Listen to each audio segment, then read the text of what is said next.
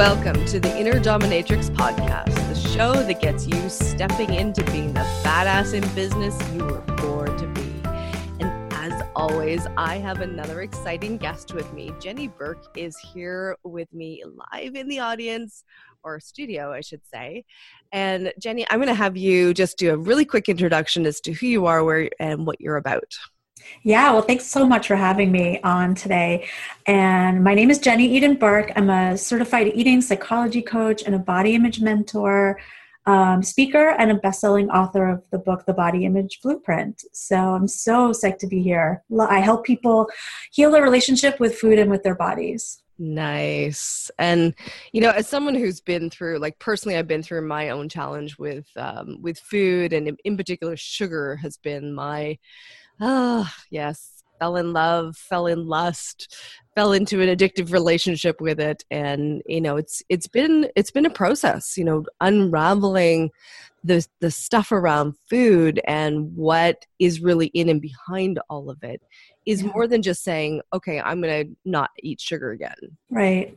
I totally agree with you. And in fact, I have a, I really feel that sort of divorcing yourself of all those rules and regulations is actually one of the healing steps to actually live with sugar and have it be around and be in your environment without it controlling you or without it you feeling like you're beholden to it or that you have no control.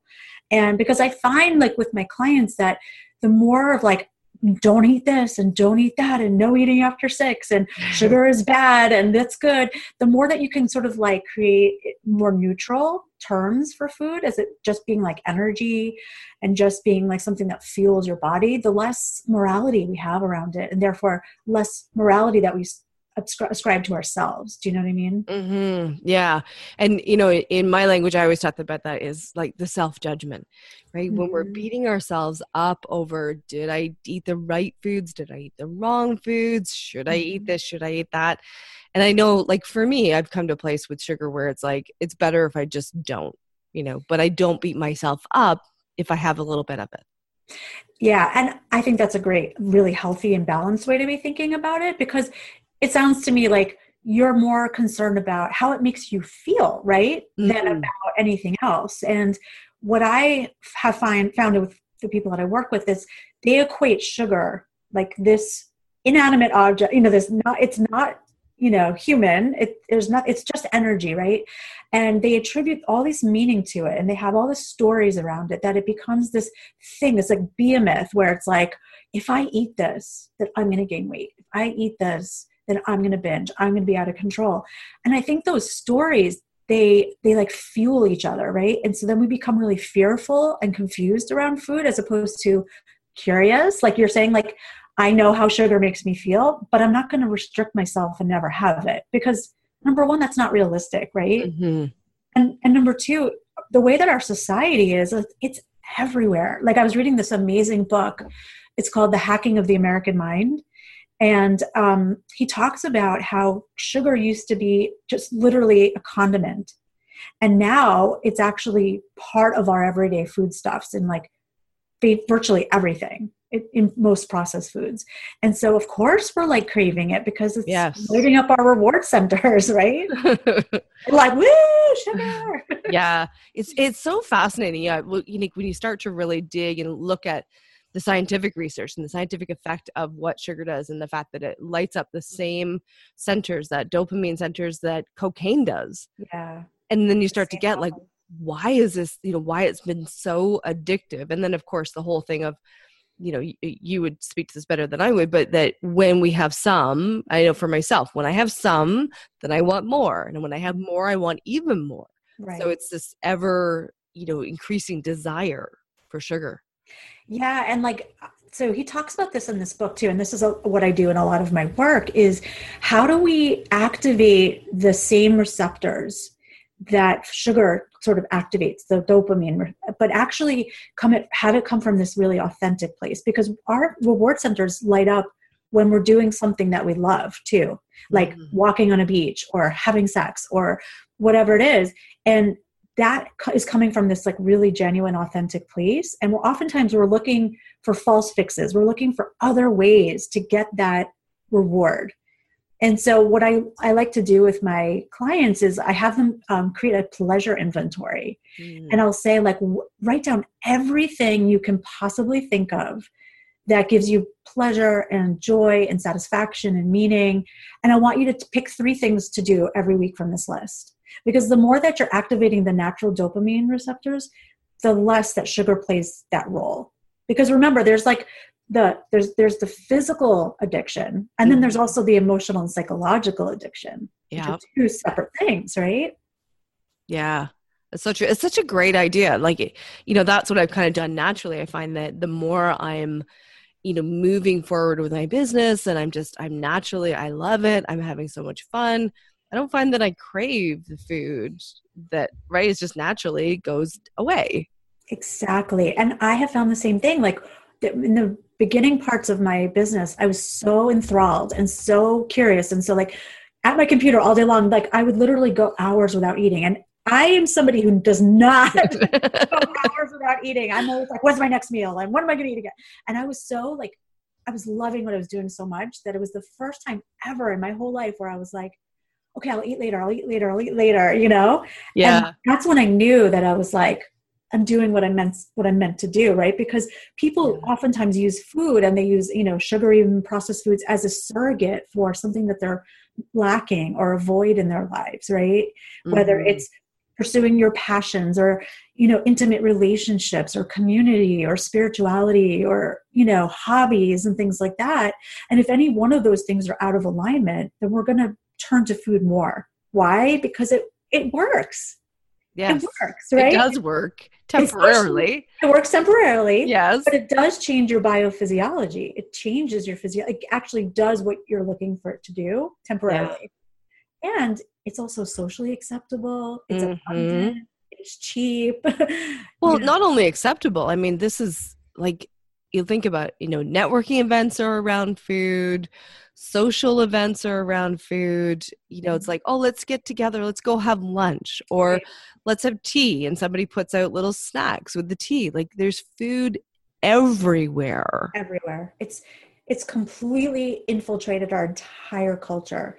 Like you go to the bank there's going to be like lollipops at the bank. Yes. You go to starbucks just innocently for like a little cup of coffee and they've got samples out you know all these like spontaneous food decisions that we have to make that we weren't expecting to that we don't really need mm-hmm. but but there's a lot of evidence showing that like when food is in our purview you're going to eat it so like if there's samples at starbucks you're most unless you're making a conscious decision and you're really grounded and mindful in that moment mm-hmm. uh, you're just going to take it because it's there yeah you know yeah it's it's it's really it's such an ingrained piece because unlike other addictions you can't totally eliminate it. That's so true. It's not like, you know, if you're an alcoholic, well, don't go to the bars and, you know, ask your friends to not drink around you and those kinds of things, but you can't stop eating. That's that's what comes up all the time. It's like, well, how do I get a handle on this? And so there's a few things that I tell that I tell people. Number 1 is is uh, make everything else aligned make make sure that you're you're nurturing your relationships that you're nurturing your sensuality and sexuality that you're pursuing your passions in life that there's a spiritual component a community component everything that you know your nutrition your movement and i make sure everything's aligned mm-hmm. because then it it doesn't become such a addictive force in your life because you're happy and you're balanced but the other thing that i i talk to a lot with my clients is that it's it's the scarcity mindset that makes us feel like we are we have these cravings so if you think about it um, what we what we resist persists and what we sort of deny ourselves we want more of mm-hmm. and the mm-hmm. same is true like like if there wouldn't be so many sex scandals like political sex scandals if if all these things were just normal, you know, like we embraced sexuality in that way. And it, it's that piece of not like, oh, I'm being naughty. I'm getting away with something. Oh, I'm being rebellious. And they, you know, get away with stuff and then they get caught and then there's this huge scandal. and so like it's the same with food. Like if you don't make food a big deal, if you make it just what it's supposed to be, which is to make your body thrive and to feel good and to move well, then and you don't create rules and scarcity around it there's like an abundance mindset around food then it becomes less naughty and more just like, ooh, I get to really enjoy this. I get to have pleasure around food. Wow. Okay. And then your brain registers that. If your brain is not registering pleasure, it's going to keep craving and wanting more. Yeah. Yeah, I love it. And and that piece around it making changing it over to choice mm-hmm. that we're choosing what we're eating we're choosing why we're eating it mm-hmm. and and then you know instead of denying maybe it's choosing how much. Well see this is a great question that you're bringing up because i feel like there are too many experts out there telling people how much to eat when in fact they have no idea. Every metabolism is different. Every lifestyle is different. Everybody's bio individuality is everything is different. So that's one of the things that I used to hate was other people say, "Are you sure you want seconds?" or like, you know, like you may want to, you know, slow down a little bit. And I used to feel like people were constantly judging my appetite. So then, of course, I was judging my appetite. Mm-hmm. And if, mm-hmm. whenever I was doing diets, I would see the portion and I'd literally want to cry because I knew I would be still hungry. And so, one part of what I do with folks is to teach them to trust their own appetites and their own bodily cues. Because when you do that, you're just like the lion in the wild knows exactly how much elk to eat or a wild hog or whatever. Yeah. we know too. We just have ceased to listen deeply enough to know, to understand like what is your what is your body really telling you? Because we eat really distractedly. We're constantly dissociated from our bodies. We're not dropping into our bodies while we're eating to really be able to notice those cues. You know what i mean? And when i started to do that it was unbelievable. Like i was always somebody who felt like food was a project like i had to get done with my plate right? And now it's like I'm halfway done and my body is saying like, oh yeah, you're pretty full. Then it's like, okay, that's amazing. I'm done. I can put this away and have it tomorrow. So it's very empowering. My, I feel like mindful, like bringing consciousness and mindfulness to the eating experience. Yeah. And there's so much more to enjoy when you're actually present and you drop in to the mm-hmm. experience of eating and tasting all the flavors, mm-hmm. all the textures, like to really let yourself experience those yeah. is I love that you say that it's you know it's bringing that consciousness back in because that is I mean, you know, for me, that's my theme woven in is like getting people to really get connected with their consciousness. Yeah. Oh, absolutely. It's so compelling, isn't it? And and so many of us either don't know how to do it or we've lost touch with it that we just like you know when we're actually doing it we're like oh yeah this is what it's like to be in my body again. Oh yeah. You know and like i i found that i had to try lots of things to remember to do it. So like sensuality um like projects where i would like take different pieces of fabric or like being in body of water and just remember like what does this feel like? What does that feel like? And the same thing with food like how does this taste in my mouth? What are the complex and nuanced flavors in this food you know is it giving me pleasure? Do i enjoy the taste? Do i enjoy the, the texture and stuff like that? And there's so much information that you can get from that which then tells your hypothalamus to tell your brain okay we're good. We got pleasure. We're feeling good. I'm done. I can move on now you know to other yeah things. yeah. It, it really is amazing. Um you know just that whole process to think that along the way like what if we're just looking for that satiated i've experienced it all and if you're rushing through it then you don't ever may never get to that yeah. But by taking one or two bites and really slowing down and really dropping in, maybe that's all you need.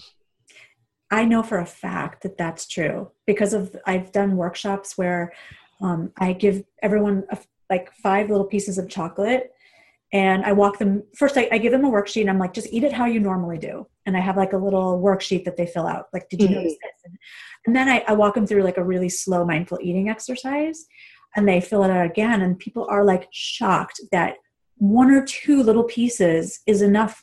It's, uh, it's rich enough. It's unctuous enough. It's enough to, it's like, I have people saying like, I can't at lunch now. and I'm like, really? And they're like, yeah, normally I would eat the whole bag now too it's like too much because you're noticing just how rich it is and, and all those really complex and satisfying flavors that chocolate you know can give us mm-hmm. um, I had this one client that was very, very ill. She was actually in a coma for three months. And when she woke up from her coma, they start they, she was being fed intravenously for a while. And the first like solid food that she had was a strawberry. And this is somebody, you know, who has always struggled with weight, always struggled with food. Like she said she had this strawberry and it was the most luscious, sweet, amazing strawberry she'd ever had. It was like she'd never had a strawberry before. And I was like, this is how you need to eat all the time. This is how we can eat all the time. If we're bringing yes. gratitude and consciousness and we're allowing that pleasure to seep through, think about how powerful that is. You know, the fact that she was marveling in a tiny strawberry was so beautiful to me. And I was like, you got to remember that. You got to remember that moment every time you eat. Yeah. You know? Yeah. Oh, to to allow yourself the permission to actually savor that deeply. Mm-hmm. Think about how many times we don't give ourselves permission to feel pleasure. Mm-hmm. There's a lot of there's a lot of stigma against pleasure in our society as a whole. Absolutely. Right? And go ahead, yeah, yeah. Yeah, I was gonna say like it's like particularly I see that hugely in in business. People are so you know, it's so focused on I gotta make money, I gotta make money, I gotta make money and they run right over having the joy experiencing the joy in this in the struggle experience the joy in the build and experience the joy in each step which is what accelerates it it's just like you know with the food mm-hmm. by savoring it more you are satiated quicker well in business the more you savor it the more that comes in i love that parallel it's almost like slowing down to speed up right yes Oh, that's awesome. I love that.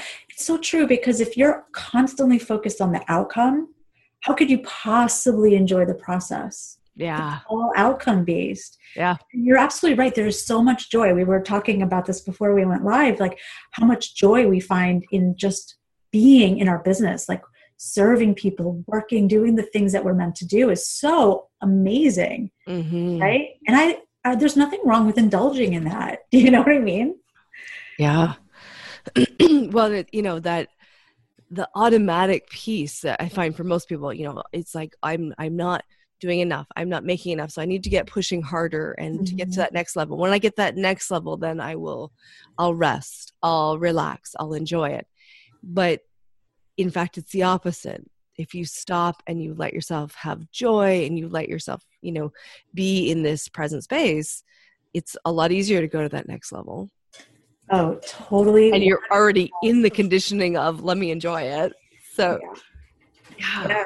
And you know, as you're talking, like I'm seeing such a correlation between what you're saying and weight or body image or food because, mm-hmm. oh, like, you know, you end result, like, I got to lose 10 more pounds. And then you get there and you're not happy enough. You got to do more. You got to do more. You got to do more. It's never good enough. Right. And then you're yeah. never enjoying what is. You're never enjoying just your beautiful body you know it's like constantly getting to the next level to the next level to the next level. Size two size zero double zero you know? Yeah. it can be very obsessive and I, I see that a lot with entrepreneurs too because well there's i mean there's a lot of comparisonitis right? You see mm-hmm. on the online space and the social media and everyone's looking like they're so successful. You know how they have like fitspo on instagram I almost feel oh so Fitspo is this term where people like show off their muscles in their Lululemon pants. Oh, okay, okay. All the different ways that they're yeah. you know working their bodies and stuff. They call it Fitspo. I almost feel like that's there's like a Fitspo in the entrepreneurial world where they're like showing off their revenue yeah. and showing off their six figure months. Yeah. Oh, look, I just manifested 10 grand out of nowhere. How did it happen? oh my God. Hey, reach out and find out how. well, it's like, honey, you worked your ass off and then it landed in because you asked for the sale. Yeah. Same way all the rest of us are making this shit happen. oh my god, I love it. It's so true. Should, should, do a rant on like exposing the bullshit of of, of business. we should. We should do we should do like a Facebook live or something. Like enough. Stop the madness stop the madness or or the i you know i remember one time i had seen a um a little article spoof, you know, of real estate, you know, and it's like when they say, you know, it's a it's a fixer upper or a, a, renovator's dream home, then it's like, you know, the place is trash and there's not even running water. Like they right. translated all of these terms. oh yeah, what like it really is. Cozy. It's cozy. Cozy. Yeah. there's not enough room even for your rats. It's 100 square feet. It's cozy. It's cozy. yeah. Oh my gosh. I And other said needs a little TLC. oh yeah. yeah, it's funny. We all we all call bullshit sometimes, right? You've got to. I, I, I'm just, I'm personally, I'm really tired of all the bullshit in, in all the areas. I mean, I see it a lot, like you say, you know, in the online world. Yeah. It's so easy to pretend that you are somebody that you're not. Mm-hmm. And so there's all this crap. And yet, if you really want to drop into being conscious, like we've got to let it go. We got to stop pretending that we're any, you know, anything that other than what we are. And what if who we are and what we are right here, right now is just perfect. And usually it is. Yeah. Right?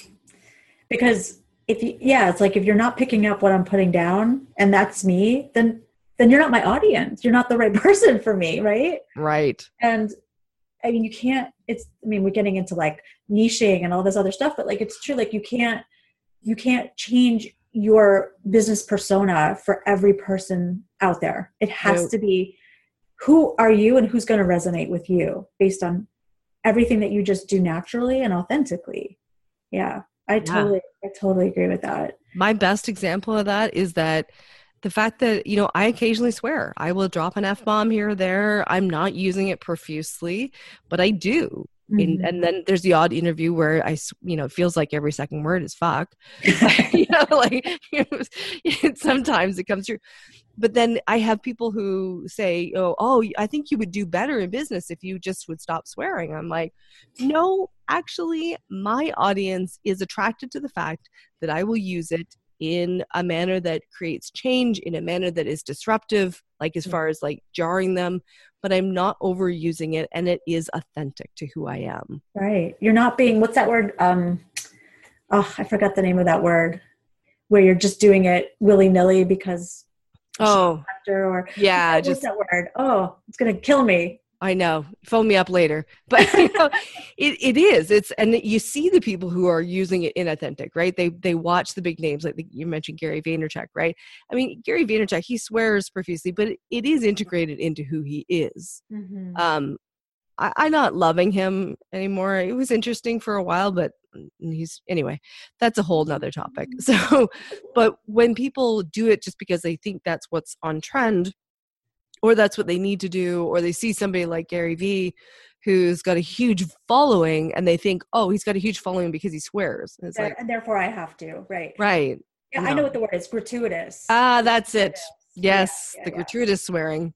Yes. It has to be like you ha- i mean for me it's like when i say it it's got to have a lot of umph behind it. I can't just be like say it say it say it because it feels so good when you say the f word when you're like it's full of meaning and it's really expressing exactly how you feel you know there's it's nothing a great word it's got lots yeah. of oomph it's got lots of impact and you when you use it in a certain way to just like drive home a point it's like yeah, yeah.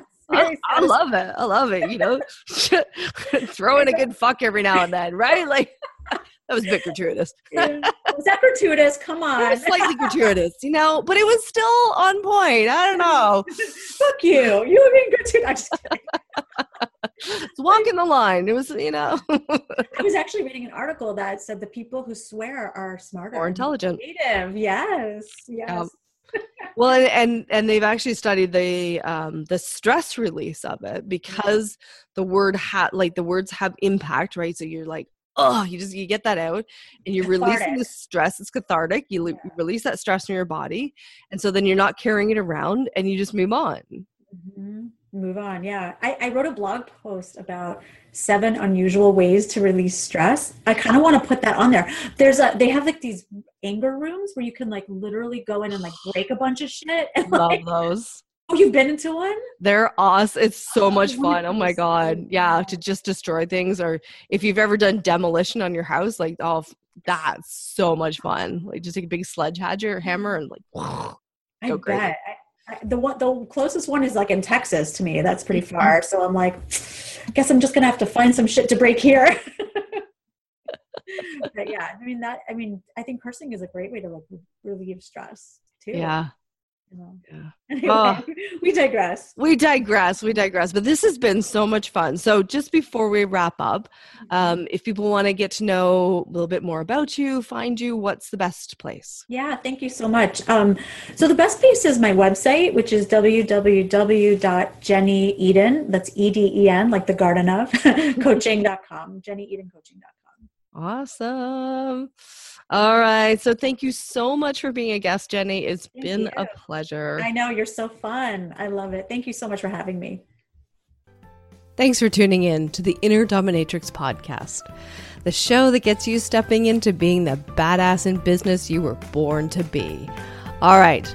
If you have not downloaded the app, make sure that you get over to Apple or the Google Play Store and download the free app. Have a search for Dana Ferrant Inner Power, and you will have immediate access to way more tips and tools, all the things that you need stepping into your power and really exponentially growing your business.